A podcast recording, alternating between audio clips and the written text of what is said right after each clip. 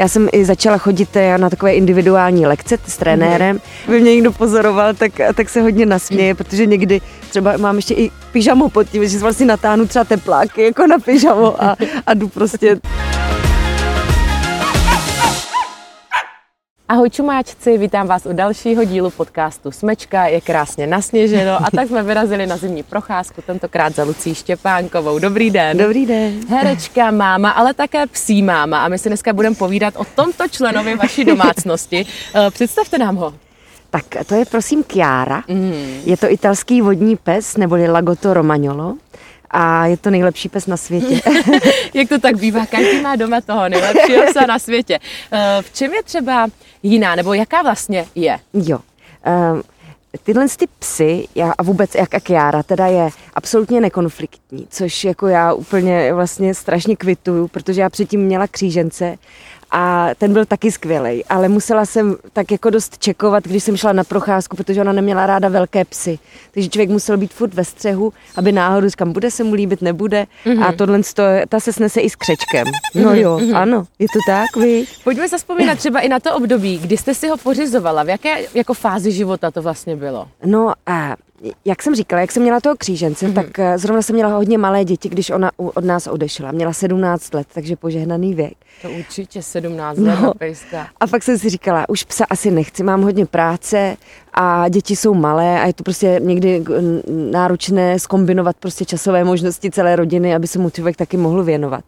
Jenomže čas šel, jeden rok, dva roky a pak nám to strašně začalo chybět. Hmm. I moje holky mají zvířata strašně rády a mě to hodně chybělo. Mm-hmm. Takže jsem se začala tak nějak jakoby pokukovat.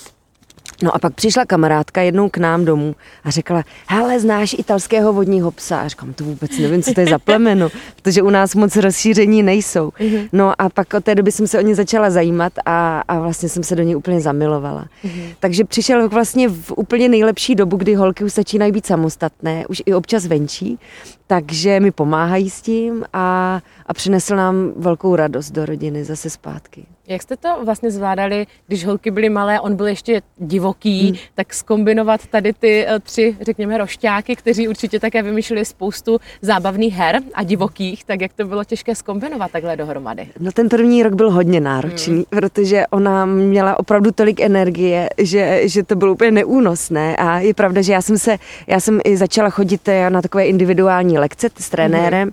a ono bylo vidět, že ona jako strašně chce jako vlastně plnit ty, ty povely ale ona měla v sobě tolik energie, že vůbec nevěděla, co s tím, takže ona leděla, seděla vždycky tak jako lehla, sedla, lehla, sedla, jako třeba pětkrát za sebou.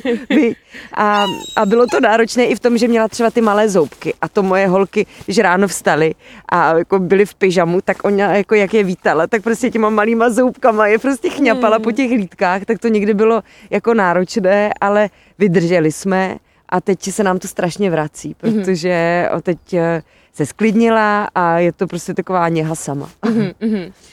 Já pro ně mám takový dáreček, stavila jsem se v Hunteru, abych, abych jí taky trošku rozveselila a potěšila. Kjarinko. Tak možná, ahoj, tady máš dáreček. Ukáž, dívej, dívej. Jak se jí teda snažíte zabavit a vybít energii? Uh, můžu jí to takhle hodit? jo, jo, jo. Tak nejlepší jsou dlouhé procházky. Ty aha. máme rády obě dvě a nejlépe dopoledne. Já miluju když se třeba učím text a já se vlastně nejlíp učím venku, takže já vezmu psa a jdeme. Uh, tak uh, to vlastně asi nejvíc. Mm-hmm. A, a potom máme doma i různé hračky. Máme třeba jakoby, třeba plišáka, kterého schováváme po bytě a ona je zvyklá ho prostě jakoby hledat. Takže ji třeba aha. zavřeme v kuchyni a pak je po celém bytě to. A ona ho hledá, vy, ano a nebo míček, ten hází, to může aportovat do, do nekonečna. Mm-hmm. Já jsem třeba předtím jsem měla psa a ten vůbec, eh, ten, ten vůbec ho míček nezajímal.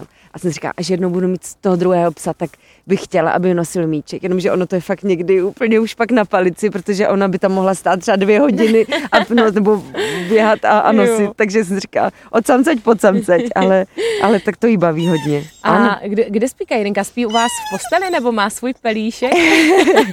má svůj pelíšek, ale prosím tebe, má svůj pelíšek, eh, do postele ji teda nepouštíme. Je pravda, že gauč v kuchyni, eh, který máme, tak eh, tam ano A takže tulit se umí, ale postel si necháváme pro nás. Mm-hmm. A spí tak po různu. Třeba v létě spí hodně v koupelně, protože ona nemá ráda horko a tam, jak chladí ty dlaždičky, tak to jí dělá dobře. A takže to v létě asi tam. A, a jinak tak na pelíšku. Mm. Dalo by se říct, že je členem vaší rodiny, nebo jak je vlastně, jakou roli zastává? Jo, absolutně. A jsou, je to součást e, naší rodiny a jezdíme s ní na dovolenou. A vlastně, jako, já bych si to bez ní nějak úplně nedovedla Jezdíte představit. i na dovolenou? Je do zahraničí? Ne, to ne. ne. To je mm-hmm. pravda, že, že, že jsem si říkala, jak, jak teďka je ten boom těch karavanů, že letos bych, bych to možná chtěla udělat. Mm-hmm. Třeba vyjet jako do Itálie nebo takhle prostě mm-hmm. s ní Uh, že by mě zajímalo, protože ona miluje vodu, když je to mm, vodní pes, to moře. tak by mě zajímalo, jak na to bude reagovat nebo tak. Takže, takže to, to se chystám, ale zatím po Čechách, jako po Čechách vždycky s náma. A vzala byste ji někdy do letadla, protože ona už asi nesplňuje ty podmínky, aby mohla být na palubě, musela by být mm. tady v zavazadlovém prostoru. Mm. Tak uh, jak to vnímáte třeba tady, tady to cestování?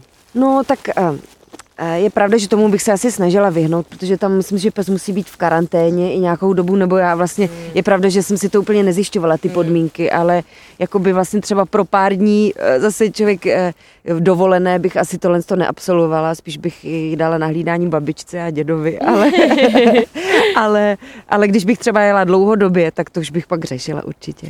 My jsme dneska vyrazili na takovou hodně zimní procházku, tak eh, jak to, jak, jak to zvládáte? Ranní vstávání a zimu k tomu a jaký máte vlastně režim společně? Jo, já, uh, moje děti chodí do školy, takže musím stávat s nimi.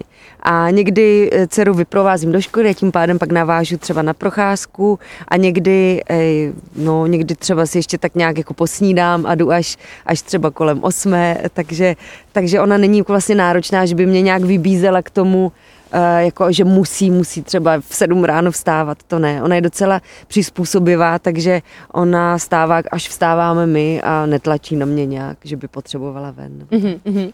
Jaké máte venčicí outfit uh, takhle venčící outfity, protože já kolikrát, když jdu pozdě večer anebo brzo ráno, tak na sebe nahodím úplně všechno. Tak chci vědět, jak jste na tom vy, jestli si na tom dáváte záležet, anebo taky berete každou ponožku jinou, hlavně ať je to rychle. Je to tak.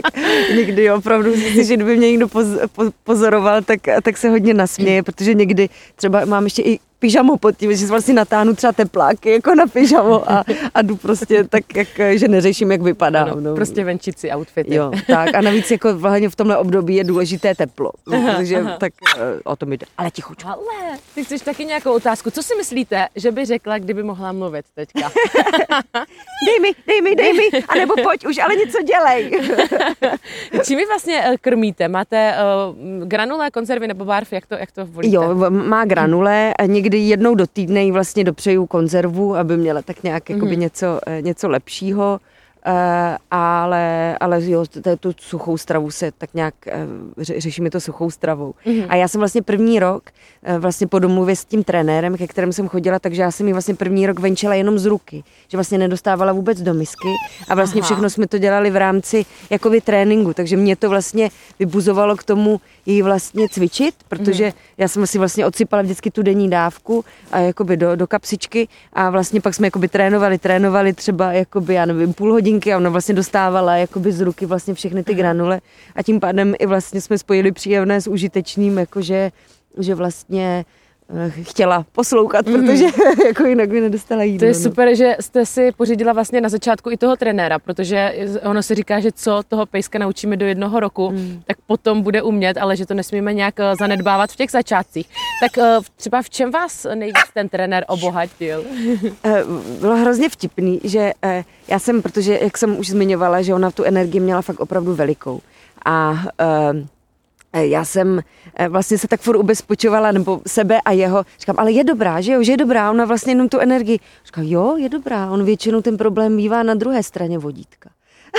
takže, takže tam se trénují vlastně i páničci. Jo, jo myslím možná, si, že hlavně. Dalo by se takhle říct. Je to tak, protože někdy třeba ty povely, které jsem dávala, nebyly úplně srozumitelné pro toho psa a vlastně myslím si, že nejvíc jsem se naučila já. Mm-hmm.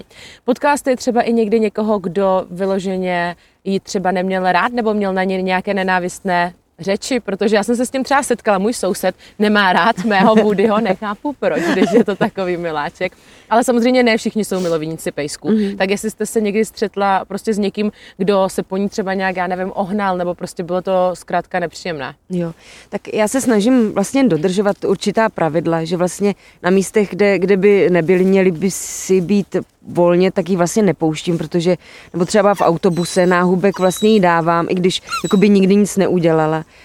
Takže vlastně, jako vlastně snažím se jakoby respektovat i to okolí, které vlastně psi nemusí být rádo, ale vyloženě, že bych jako, je pravda, že ona, když byla štěně, tak byla hodně skákací a kontaktní, takže to jsem párkrát neuhlídala a na někoho mi skočila, tak to někdy jsem vlastně zažila občas nepříjemnou situaci, ale vlastně z pochopitelných důvodů, když někdo jde a prostě má na, na džínech eh, najednou eh, hnědou tlapku tak eh, a jde třeba do práce, tak to asi jako příjemné není. Mm-hmm. Takže jsem se omluvila a tak jako občas tady k těmhle situacím došlo, ale mm-hmm. to už máme za sebou.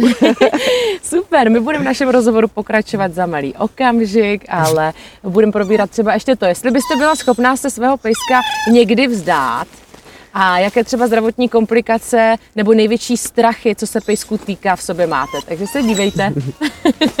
je to tak, že když jako je mi ouvej, tak, eh, tak vlastně mám pocit, že se na ní můžu spolehnout. Že mm. fakt jako ke mně přijde a tak nějak jako mě chápe. A před tou kamerou někdy nervózní jsem. Já mám třeba eh, hádku jedné postavy s druhou za dveřma a v tu chvíli se převlíkám do třetí postavy.